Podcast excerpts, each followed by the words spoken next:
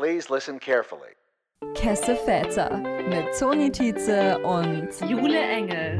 Weil genau dieser queere Podcast noch gefehlt hat. Hi und willkommen zur ersten Folge von Kesse Väter. Ich bin die Toni und einer eurer neuen Väter. Und ich bin die Jule und ich bin euer zweiter Vater oder eure Mutter, wie ihr euch das wünscht.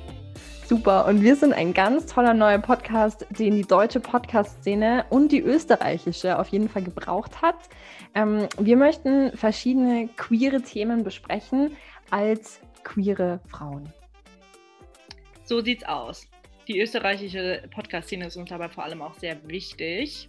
Ja, total. Also ich ähm, bin ja Exil, ähm, ja, im Exil hier in Wien gelandet durch die, das Studium. Und ähm, ja, deswegen kenne ich mich natürlich, also bin ich natürlich extra für meine österreichischen HörerInnen da, weil das ist auch total wichtig, die nicht auszuschließen. Wenn es natürlich auch Leute in der Schweiz gibt, darf man die auch nicht vergessen. So sieht's aus. Oder Luxemburg, ich glaube, da kann man auch noch Deutsch sprechen. Teile von Belgien. Wenn ihr uns hört auf der Welt, wo ihr uns versteht, wir sind für euch da und wir sind eure Väter. Damit ihr jetzt mal wisst, mit wem ihr es zu tun habt, ich bin die Toni, ich bin 23, ich habe ähm, Journalistik studiert und bin jetzt in Wien und mache dort meinen Master in Zeitgeschichte und Medien. So ist das. Und ich habe mir da eine andere Frau ins Boot geholt, die ich aus meiner Zeit in München sehr gut kenne. Genau, und ich bin die Jule. Ich kenne Toni aus ihrer Zeit in München, wie sie das gerne nennt anscheinend. Ich bin 24 Jahre. Ich komme eigentlich aus dem wunderschönen Saarland, bin also im Exil in Bayern gelandet. Ähm, von der Nordsee, von der Nordsee an die Isar. So ist es. Ähm, fühlt sich auch manchmal an wie ein anderes Land, der Freistaat. Ähm, ich studiere Medizin, also bin natürlich total bewandert im Podcast-Gewerbe, ähm, aber ich werde mein Bestes geben. Voll. Und es geht ja nur um eins um den Spaß. Und das Gay-Sein. das sowieso. Wir haben gedacht, wir fangen ähm, jede unserer Episoden an, indem wir eine Anekdote von uns erzählen. Und zwar, wo wir eigentlich schon in unserer Kindheit und frühen Jugend gewusst haben müssten, dass wir doch ein bisschen gay sind. Hm, aber nur ein kleines bisschen. Nur ein ganz, ganz kleines bisschen. Jule, magst du anfangen? Was hast du dir für heute ausgesucht? Genau, also wir drehen das Rad der Zeit zurück zu mir, als ich ähm, acht, neun Jahre alt war und wie auch immer irgend so eine Zeitschrift gelesen habe, irgendeine Kinderzeitschrift, war es die Wendy, war es die Bravo, ich kann es euch gar nicht mehr genau sagen, aber da war, es gab doch da immer so Tests drin. Mm, mhm bist du verliebt in deinen besten Freund, war, war dieser, dieser Test. Ich hatte damals eine beste Freundin, ähm, äh, seit dem Kindergarten irgendwie, fand die super toll ähm, und habe dieses Test, diesen Test gemacht mit dem Gedanken an sie und bin dann zu dem Schluss gekommen, ja, ich bin, ich bin verliebt in Victoria, nennen wir sie jetzt mal. Ah, und ja. war davon super überzeugt und ähm, ich glaube, ich habe das sogar meinen Eltern erzählt oder so. Auf jeden Fall ein paar Jahre später mit zwölf, gerade so auf dem Gymnasium, gerade so irgendwie reingekommen in das Thema Dating, sage ich jetzt mal, im gröbsten mhm. Wortes. Ähm, und fand es unfassbar witzig, dass ich damals dachte, ich, ich, ich wäre ein Mädchen verliebt gewesen, da das natürlich nicht, nicht möglich ist im heteronormativen Weltbild, das ich damals mir dann angeeignet hatte und fand es super witzig. Und mittlerweile schaue ich zurück und denke mir, ja, das war ja. wohl dein erster Crush. Oh, interesting. Auf diesen ganzen ähm, Themenbereich von Coming Out und so weiter kommen wir heute eh noch zu sprechen. Ähm, ich fand, also ich habe in meiner, meiner Grundschulzeit habe ich immer mit den Jungs abgehangen. Ich war immer beim Fußballspielen und ähm, ich fand Mädels total blöd und wie die immer Pferde gespielt haben und rosa Kleidung angehabt haben und ich fand das super lächerlich und ähm, ich erinnere mich, ähm, es ist auch ein bisschen vielleicht irgendwie ein, ein feministisches Denken dass ich mich da geritten hat, aber ich erinnere mich, dass mein Vater mir zu meiner Grundschulzeit ähm, aus einem Buch vorgelesen hat. Das wird dich jetzt als Medizinerin besonders interessieren, weil es ging ähm, über Medizin für Kinder. Und da gibt es immer ein Kapitel so, warum macht der Körper dies und das und wie ist das? Und es gab ein Kapitel, das hieß wieso sind Jungen stärker als Mädchen? Und ich habe zu meinem Papa immer gesagt, er muss dieses Kapitel skippen, weil das ist, das stimmt halt überhaupt nicht und es ist überhaupt nicht wahr. Und auch in der Schule immer, wer, wer trägt die schweren Stühle? Wo sind die, wo sind die Jungen, die die schweren Sachen tragen können?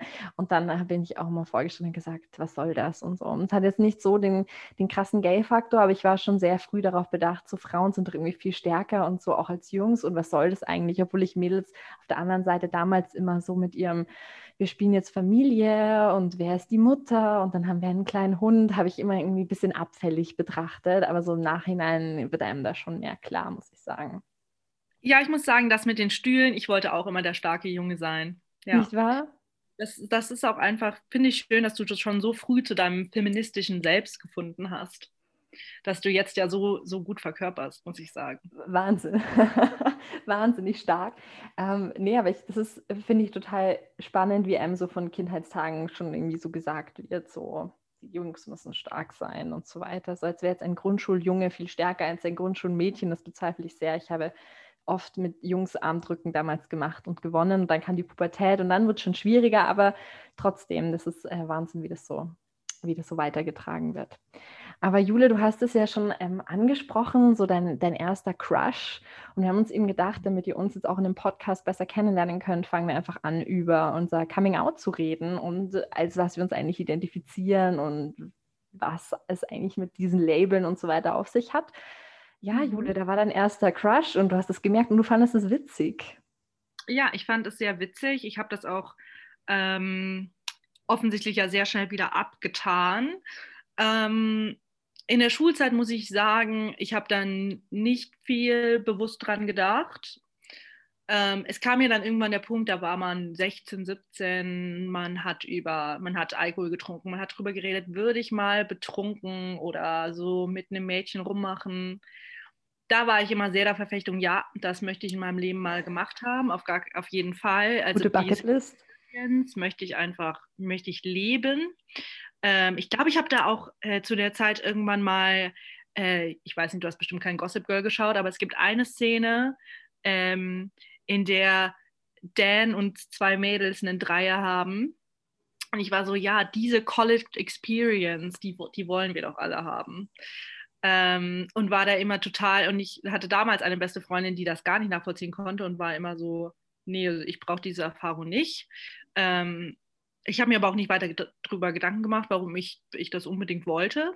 ähm, bis ich dann natürlich mich selbst gefunden habe in Australien, wie man das ja, Wie man das macht, ähm, Lisa. In den 2010ern tut. Ähm, und ja, nein, eigentlich hatte ich meine Real Realization nach meinem Abi über Gay YouTube, glaube ich. Ich fand Ganz das prägend. wahnsinnig faszinierend ähm, und dachte aber, ich finde das einfach nur spannend. Ich finde das einfach nur spannend, spannend mir anzuschauen, aber das bin ich nicht. Ich möchte mich einfach weiterbilden. Ähm, dann dachte ich kurz, vielleicht bist du das doch, dann habe ich geweint. Oh. Ja. In Weil Australien du Angst davor hattest? Ja, anscheinend. Ich glaube, ja, ich wollte das nicht, ich wollte das nicht für mich. Ich dachte, das wird alles ganz schlimm da können sich bestimmt viele mit identifizieren, da kannst vielleicht auch du dich mit identifizieren. Ähm, und hatte dann einen Busmoment. Ähm, ich saß im Bus und ich habe erkannt, ich stehe auf Frauen. Hat noch sehr lange gedauert, bis ich das irgendjemand erzählt hat, also bestimmt noch ein halbes Jahr. Ich hatte sehr viel Angst, meinen Freunden zu sagen. Ähm, und bin dann erstmal als, als habe mich erstmal als bi geoutet, weil ich das zu der Zeit auch ähm, dachte, dass ich das bin. Mhm. Es ist ja ein, ein ongoing struggle, würde ich das mal nennen. Ich kenne auch viele meiner ähm, äh, ja, so ähnlich wie wir orientierten Freunde, die sich auch nicht so sicher sind, ob sie bi sind oder lesbisch. Und meine Freunde haben damals aber dann alle ganz gut reagiert, meine Eltern sowieso. Und ähm, ja, der schwerste Schritt war es, mir das selbst einzugestehen, würde ich sagen. Hm. Und wie alt warst du dann, als du so, so, so deine auch ersten Erfahrungen gemacht hast und das dir auch irgendwie so bewiesen hast dadurch? Ja, also meine erste, meine erste Erfahrung mit einer Frau habe ich mit 19 gemacht.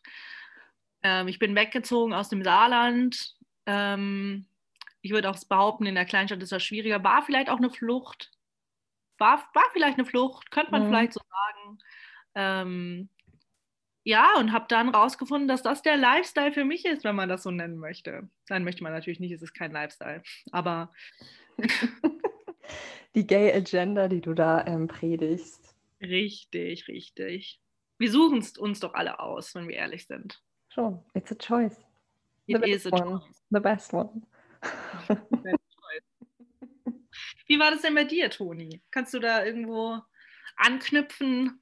Mm, ja, also bei mir war es immer so, ich habe ähm, relativ lange gebraucht, um meine ersten Erfahrungen zu machen, was bestimmt damit zu tun hat, dass ich halt, dass da nie ein Mann war, der, der, ja, der jetzt wirklich so spannend war, dass ich jetzt so war, oh, mit dem möchte ich zusammenkommen oder mit dem möchte ich irgendwie was Ernstes starten. Ich hatte früher so Teenagerzeit, hatte ich auch immer so das Bild, ja, so alle Jungs in meinem Alter, die sind alle irgendwie blöd und die, die Jungs in Büchern und Filmen, die sind gebildet und, und, und lesen, ähm, lesen Gedichte und sind von der Politik irgendwie interessiert und so weiter.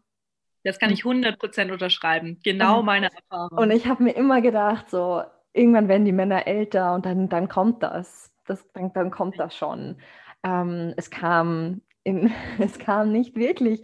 Ähm, ja, und dann habe ich halt gemerkt, okay, ich habe jetzt nichts Interesse, dann war ich schon auch auf Dates und so, aber es war irgendwie immer so weird. Also ich fand es immer cool, wenn, wenn Männer mir Aufmerksamkeit gegeben haben. Das war aber halt wahrscheinlich eh eine Ego-Sache und mehr seine Selbstbestätigung. So, oh, jemand findet einen gut, das ist eh immer ein Kompliment. Ähm, aber da wirklich dem nachzugehen, kam mir nicht wirklich in den Sinn. Und bei mir hat es dann so grundsätzlich gedauert, ähm, bis ich 20 war und ähm, dann in meiner, meiner ersten Unistadt war und ja, dort plötzlich einen Crush auf, auf jemanden dort entwickelt habe, auf ein, auf ein Mädel und ähm, mich das super verwirrt hat, aber ich super happy damit war, aber ich auch sehr lange nicht verstanden habe, dass das jetzt wirklich ein, ein, ein Crush ist. Also ich hatte dann wirklich so dieses, ich kann nicht gescheit reden, wenn ich sie sehe und ich bin so aufgeregt und so weiter, diese ganze Geschichte.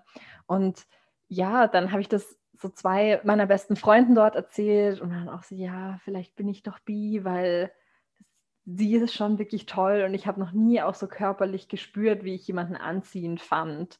Ähm, das habe es bei Männern nie gegeben. Ja, und diese, diese Nervosität, das hat sie irgendwie in mir ausgelöst und das fand ich total gut. Und dann bin ich in mein Auslandssemester gegangen nach Schottland und wie man es im Ausland tut, man findet sich selbst. Und dann habe ich ähm, dort, das war ganz nett, da gab es eine Freshers Fair für die ganzen verschiedenen ähm, ja, AKs, die dort angeboten worden sind, so Sport und, und Debattierclub und so weiter. Und da gab es auch einen, einen Queer Club. Und da bin ich dann so vorbei und ich habe mir das so angeschaut und ich war mit zwei Freunden von mir aus der Uni dort und ich habe mich einfach nicht getraut, da irgendwie einen Flyer zu nehmen, weil ich habe mit diesen Freunden noch nie drüber gesprochen gehabt. Und dann war ich so, hm, die schauen voll nett aus und so. Und ich habe denen dann auf Facebook gefolgt und habe gesehen, dass die immer Events haben. Und ähm, habe das dann mal so arrangiert, dass ich mit einem Kumpel, der mich in Schottland besucht hat, ganz, ganz zufällig in das Pub gegangen bin, wo ein Pubquiz war, wo genau diese Society auch am Start war. Und ganz zufällig haben wir dann mit denen geredet und ich war so, nice, mein Plan ist auch.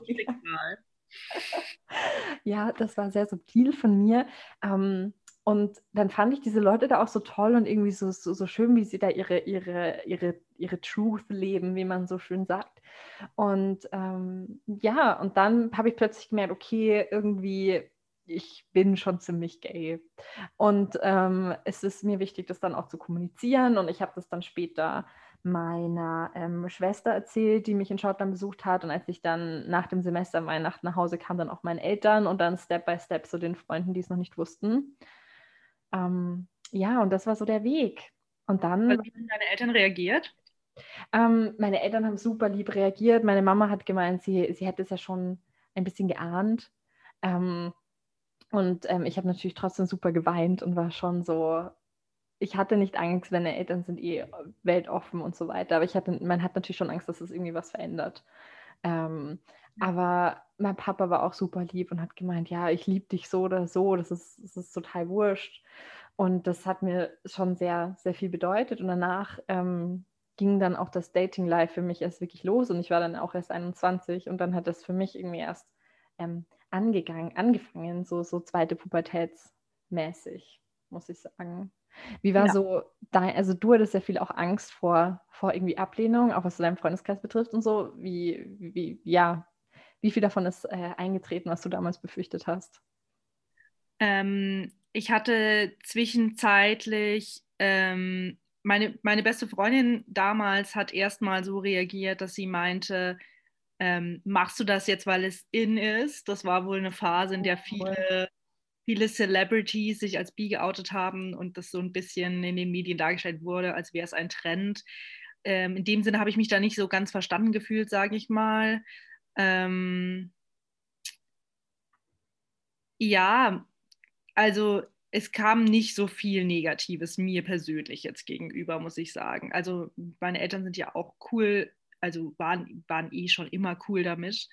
Ähm, ja, von Freunden war das, war, war das eigentlich so das Einzige. Ähm, genau, wobei es gab auch, gibt auch, auch alle in, meiner, in meinem Jahrgang, sage ich mal, die sich geoutet haben, haben sich nach der Schulzeit geoutet. Also ich würde schon sagen, ähm, auf dem Land, in der Schule ist es eher schwierig, würde ich sagen. Mhm. Und ähm, vielleicht hat man dann auch mehr Angst davor, dass es äh, wirklich irgendwie so kommt, als, als es dann wirklich eintrifft, wenn, wenn man es ausspricht. Und dann kommt, kommen die Leute vielleicht auch mit mehr Verständnis auf einen zu, als man das sich vorher gedacht hätte. Mhm. Genau. Ja. Und jetzt ist, hast du hast es ja schon ein bisschen anklingen lassen und es ist ähm, mit dieser ganzen Label-Geschichte ja auch so eine Sache. Und ich glaube, das ist halt auch eh sowieso der Grund, warum viele ihr Coming-out erst als bisexuell haben, einfach weil es gibt ja noch die Möglichkeit, man könnte ja doch noch mit einem Mann enden. Ist, man ist ja doch auf der guten Seite. Ähm, was ich mir damals halt auch immer irgendwie gesagt habe, warum ich irgendwie ja, ich habe ewig überlegt, muss, brauche ich jetzt ein Coming Out? Muss ich das jetzt machen? Weil es könnte ja auch passieren, dass ich jetzt einen Freund bekomme und dann ist das super unnötig und vielleicht muss ich mich erst outen, in Anführungszeichen, wenn ich eine Freundin habe und ich es quasi nicht anders handeln kann. Ähm, weil man ja doch zur Hälfte seiner bisexuellen Identität ja auf der sicheren Seite und der konformen Seite der Gesellschaft steht und die andere Seite, die ist, über die, die dann gesprochen werden muss, angeblich. Fandest du das auch? Ähm, ja, ich dachte auch ganz lange, ich oute mich erst, wenn ich dann eine Freundin habe oder so. Ähm, aber das hat sich für mich einfach nicht richtig angefühlt und ich muss auch sagen, ähm, diese, diese Hemmung überhaupt darüber zu reden, ähm, ich weiß nicht, ob ich, ob ich wirklich Frauen gedatet hätte, wenn ich das nie mit jemandem vorher besprochen hätte, sage ich mal. Äh, ich weiß nicht, ob das Sinn ergibt. Also es war auf jeden Fall so, dass ich erst mich geoutet habe und dann entschieden habe, ich date jetzt Frauen. Für mich war das irgendwie ein größerer Schritt, sage ich mal. Für mich war das ja mehr ein, ich erkenne das an mir selbst, aber es galt ja keinen spezifischen Menschen als Auslöser. Mhm, mhm. Und ich glaube, deswegen so dieser Schritt, sein Tinder auf weiblich umzuswitchen, uh. äh, ist ja ein bewussterer, sage ich mal. Und ähm, ja, so dieses ich habe mich, muss auch sagen, ich hatte ja eine Beziehung mit einem Mann zwischendurch, also seit ich, äh, als ich schon wusste, dass ich bisexuell bin. Und ich hatte da mehr das Gefühl, hm, dass ich so meiner Sexualität nicht richtig entspreche. Also, dass ich, dass ich ja auch nicht queer wirke, sage ich mal, in, der, in, in dieser Beziehung. Mhm deswegen, äh, ich glaube, das hat so zwei Seiten. Eben dieses, auf der einen Seite, man, man, man hat ein safes Leben, man hat ein, ein der Gesellschaft angepasstes Leben, aber eben dann auch klar, irgendwie klarzukommen mit seiner queeren Identität, trotz, trotzdem, dass man ja quasi heteronormativ wirkt, ist, glaube ich, schwierig für viele Menschen. Mhm. Und für deinen Freund war das aber damals niemals ein Thema, so von wegen, dass du, dass du, dass du bi bist also das war offen kommuniziert und war auch öfter Thema, weil ich, ich würde mich jetzt eher als äh, weniger bi, mehr lesbisch identifizieren. Deswegen auch damals die Vorstellung, nie mehr was mit einer Frau zu haben, war, war super abwegig und heute würde ich dasselbe über Männer nicht mehr sagen. mal so auszudrücken. Mhm, mhm. Es ist ja alles äh, sehr fluide und ähm, ein Spektrum und es kann es ist alles passieren. So ist es. Was ich da auch bei dieser ganzen Freundesthematik ähm, super spannend finde, ist ja auch dieses, ähm, ja, wenn meine, wenn meine Freundin in ihrer Beziehung mit einem, mit einem Mädel rummacht, dann ist das nicht schlimm und das ist auch kein Fremdgehen, weil das kann sie schon machen. Ähm, was natürlich auch das Ganze sehr, ähm, ja, nicht, nicht wirklich als valide äh, darstellen lässt. Ich weiß genau, nicht. Genau, das, ja, das war ja auch so ein bisschen mit meinem Freund, dass das okay mhm. gewesen wäre immer. Und ähm, mit einem Mann natürlich nicht. Und klar, das ist ja auch so ein bisschen, ich finde, dass genau das zeigt sich auch sehr deutlich in dem Thema, man wird angesprochen irgendwie in einer, in einer Bar von einem Typ und der möchte deine Nummer haben und du möchtest einfach nicht, weil er ist einfach nicht dein Typ und du sagst, hey, nee.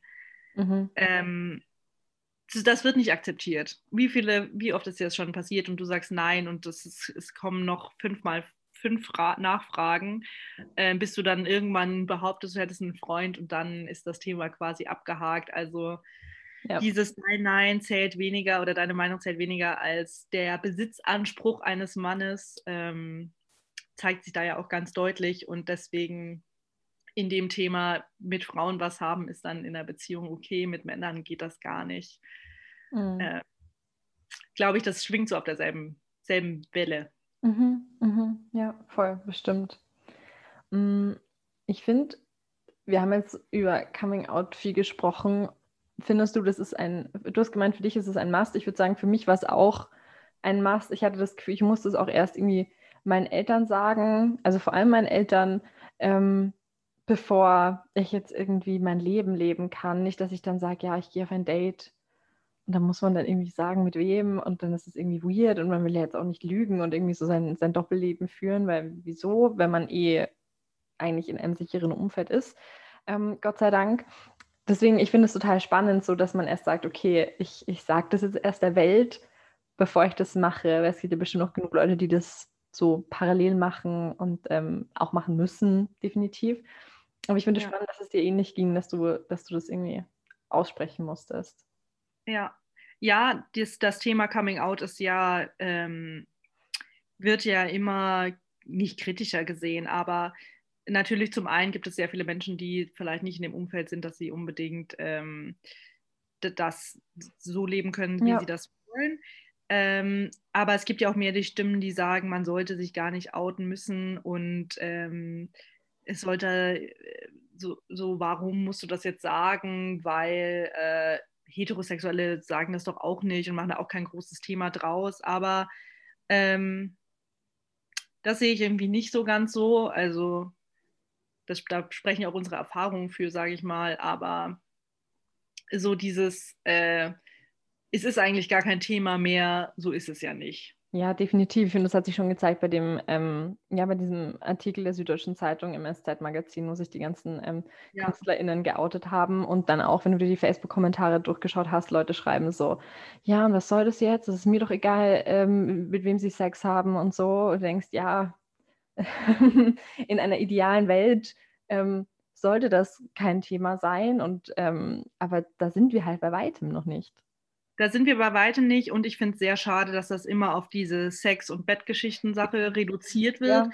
Es geht ja bei queerer Identität nicht nur um, mit wem schlafe ich, sondern es geht ja, es geht ja auch um Rechte, es geht auch um, darf ich heiraten? Das ist ja jetzt auch noch nicht so lange und nicht überall Thema. Und wie ist das mit Adoption und äh, wie ist es auch mit, ja, mit Diskriminierung, mit Jobchancen, ähm, mit allem Möglichen. Und ähm, deswegen das sozusagen, als, als ging es nur darum, mit wem man schläft, ist ähm, total verharmlosend, sage ich mal. Ja. Ja, ich, es ist halt irgendwie dieses, ja, ich finde ich finde es total spannend, dass du das sagst, so mit diesem, mit diesem Identitätsding, also dass halt auch viele oft von außen kommt ähm, queere Personen machen das zu ihrer kompletten Identität und mhm. ähm, dann denkst du dir so, ja, ist, natürlich ist es ein wichtiger Teil meiner, meiner Identität, ähm, wie du sagst, mit wem ich jetzt schlafe, das ähm, ist jetzt weniger relevant für meine Umwelt, aber dass ich ja mich trotzdem irgendwie auch in einer Community bewege, die ihre eigenen, ja, eine Kultur hat in gewisser Weise, ähm, ihre eigenen Feiern, ihre eigenen, ihre eigene Sprache auch, ähm, ist das, finde ich, oft, was es auch sehr relevant ist und was dann halt einfach nicht ja, was halt irgendwie was Fremdes ist, aber das, da möchte man sich auch nicht irgendwie damit auseinandersetzen, weil es ist ja dann auch irgendwie mit Sexualität verbunden und das ist super schwierig. So. Ja, ja, total. Ähm, aber auch in dem Sinne, ähm, dass das deine ganze Identität ist. Ich meine, wie viel Zeit meiner Teenie-Jahre ging darauf äh, drauf, über irgendwelche Typen, auf die man gerade stand, zu reden. Also ich meine, für Heterosexuelle ist das Thema, mit wem habe ich was, auf, für wen habe ich Gefühle, auf wen stehe ich, mit wem führe ich eine Beziehung, ähm, ja auch sehr viel. Nicht ihre Identität, weil sie es nicht einfach so labeln müssen, sage ich mal, aber viel Gesprächsthema, viel Gedankeninhalt, viel, ja, ich meine, Beziehungen sind doch das, was den größten Teil unseres Lebens ausmachen. In worüber wir reden, was wir machen, ob wir sie haben, ob wir sie nicht haben. Ja, ja, definitiv so. Es ist genau dieses, dieses Labeln und das ist das gleiche, wie wenn äh, Leute kritisieren, wenn, wenn in sehr vielen neuen Netflix-Sendungen irgendein genau. queerer Charakter auftaucht und man sagt, ah, das muss jetzt sein und das muss dir irgendwie hineingepresst werden ähm, und Leute sich nicht bewusst sind, wie viele queere Menschen es auch einfach in ihrem Umfeld gibt und ohne dass sie es bemerken, weil nicht jeder ähm, mit Regenbogenfahnen ähm, 24-7 durch die Welt läuft. Richtig. Und es äh, beschwert sich ja auch niemand, dass jeder andere Film eine, eine unnötige Storyline von einem, von einem heterosexuellen Paar hat. Oder das überhaupt das Hauptthema ist. Ja. Ich, ich glaube auch dieses ganze ähm, Kultur- und Repräsentationsthema ist eh, da könnte man eh ähm, eine extra Podcast-Folge dazu machen. Ähm, und ich fände es jetzt noch ganz wichtig, ähm, eigentlich darüber zu sprechen, wieso wir uns für diesen Titel unseres Podcasts entschieden haben. Die Kessenväter. Jule. Du Wir haben sehr lange darüber nachgedacht, wie wir uns nennen sollen. Wir hatten viele verschiedene Ideen vor, über Boobs and Beer. mit, diesem, mit dieser Aussprache übrigens vor allem. ähm, wir haben sehr viele Dinge gegoogelt. Es gibt schon sehr viele Podcasts. Ähm, Unglaublich viele. Und unserer ist einfach die Bereicherung, die fehlt. Unserer ist die Bereicherung. Die Alphabet Mafia. Wir werden auch eine ganze Podcast-Folge wahrscheinlich TikTok widmen, auch. Ja, weil du es auch angesprochen hast, was so ähm, queer YouTube früher für uns war, ist jetzt halt einfach TikTok, muss man ganz klar sagen. Für das die Generation nach uns. Ja. Finde ich auch interessant, wie sich die Aufmerksamkeitsspanne geschiftet hat von ich schaue mir ein 15 Minuten Video an zu 30 Sekunden und wenn mir die ersten zwei nicht gefallen, swipe ich weiter. Aber ja. das ja. ist ein ganz anderes Thema. Ja, aber du bist jetzt ein Kesservater. Was ist denn das überhaupt? Ja, das ist eine ähm, Bezeichnung aus den 1920ern, glaube ich. ja, passt ja perfekt. Vor 100 Jahren. Wahnsinn. Vor 100 Jahren kam diese Bezeichnung auf. Ich glaube, sie steht eigentlich vor allem für Butch Lesbians, wie das im amerikanischen Sprachraum heißt. Äh, Toni, würdest du dich als Butch-Lesbian bezeichnen eigentlich? Ich muss ganz ehrlich sagen, ich habe mich da nie wirklich gesehen. Ich habe mich immer so, so androgyn gesehen. Ähm, mhm. aber wenn man in diesen Labels denkt, ähm, zu 100 Prozent. Ähm, wobei ich da auch immer so dieses Bild, ähm, wenn man an Butch denkt, natürlich dieser, ähm, ja, negativ konnotierten Bezeichnung der Kampflesbe denken musste. Also Frauen in ihren, ihren 50ern mit kurzen, gegelten Haaren und Tätowierungen. Da habe ich mich jetzt nicht so gesehen, aber ähm, das ist es ja nicht, sondern ähm, natürlich bin ich mehr maskulin presenting und deswegen trifft es mich zu. Umso toller finde ich, dass du auch den Namen Kesse Väter angenommen hast, obwohl du, wie du schon angesprochen hast, ja eher in die feminine Sparte gehörst. Ja, aber im Herzen werde ich immer ein Vater sein. Also einfach von der von ein der Daddy, einfach ein Daddy. Ich bin einfach Daddy und ähm, ich freue mich, dass ich noch einen anderen Daddy gefunden habe. Wollen wir eigentlich noch irgendwie drüber sprechen, wieso wir uns eigentlich kennen? Voll. uns, uns verbindet nämlich was, was ganz ähm, Schönes eigentlich. Äh, ja, was ganz Schönes. Also wir haben, ähm, wir haben eine gemeinsame Freundin, würde ich das jetzt mal so nennen. Mhm, mhm. Toni kennt sich schon länger. Ähm, möchtest du anfangen? Wie, wie, wie, wie ist das passiert? Ähm, ich bin ja also, quasi in dein Leben gestolpert. Ja, total. Also es ist eine sehr, sehr enge Freundin von mir, die ich sehr, sehr schätze und die in der Schulzeit auch, wenn wir schon über Coming Out reden, auch ein wichtiger Teil davon war, weil wir oft auch schon damals geredet haben, oh, bisexuell, mh, hm, Frauen sind ja auch irgendwie cool. Und ich erinnere mich, dass das irgendwie war, dass wir ewig ge ge geredet haben an einem S-Bahnhof in München und wir haben, haben uns Stunden unterhalten, so, ha, was könnte das sein und so.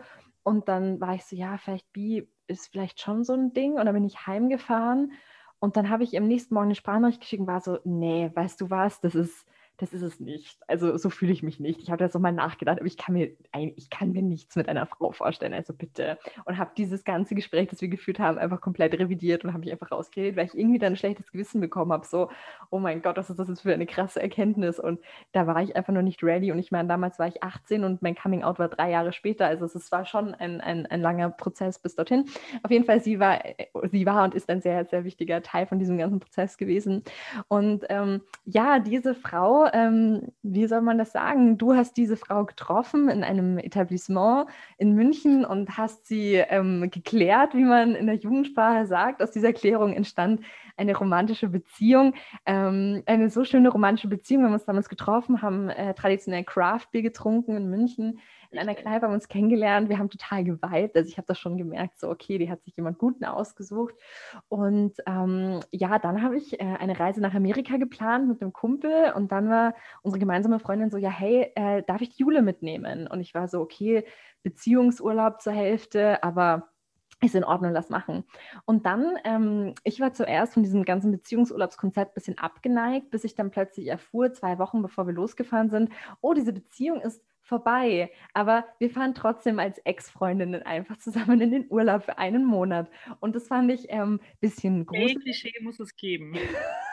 Sowieso, das ist ungefähr das ähm, Gayste überhaupt. Und dann war ich so, okay, bisschen weird. Ähm, naja, wir waren dann in Amerika. Ähm, die Flamme wurde wieder entzündet zwischen euch beiden, was, äh, was mich natürlich sehr gefreut hat. Auch darüber können wir gerne auch mal in einem extra, in einer extra Folge reden.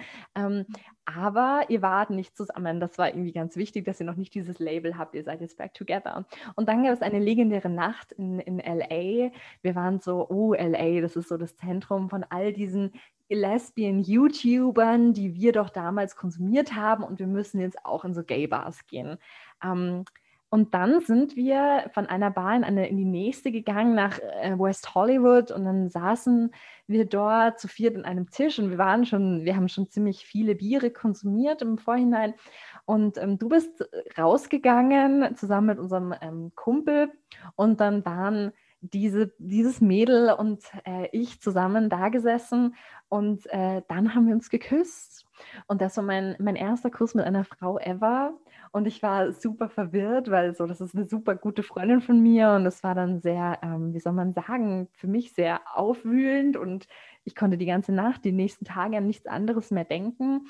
Ähm, du wusstest aber davon erstmal nichts. Nee, ich war, ich glaube, ich war betrunken Pizza holen. Weil ich Hunger hatte. Ja, recht hast du. ähm, ja, und deswegen teilen wir, teilen wir ähm, diesen kleinen Mund. Nein.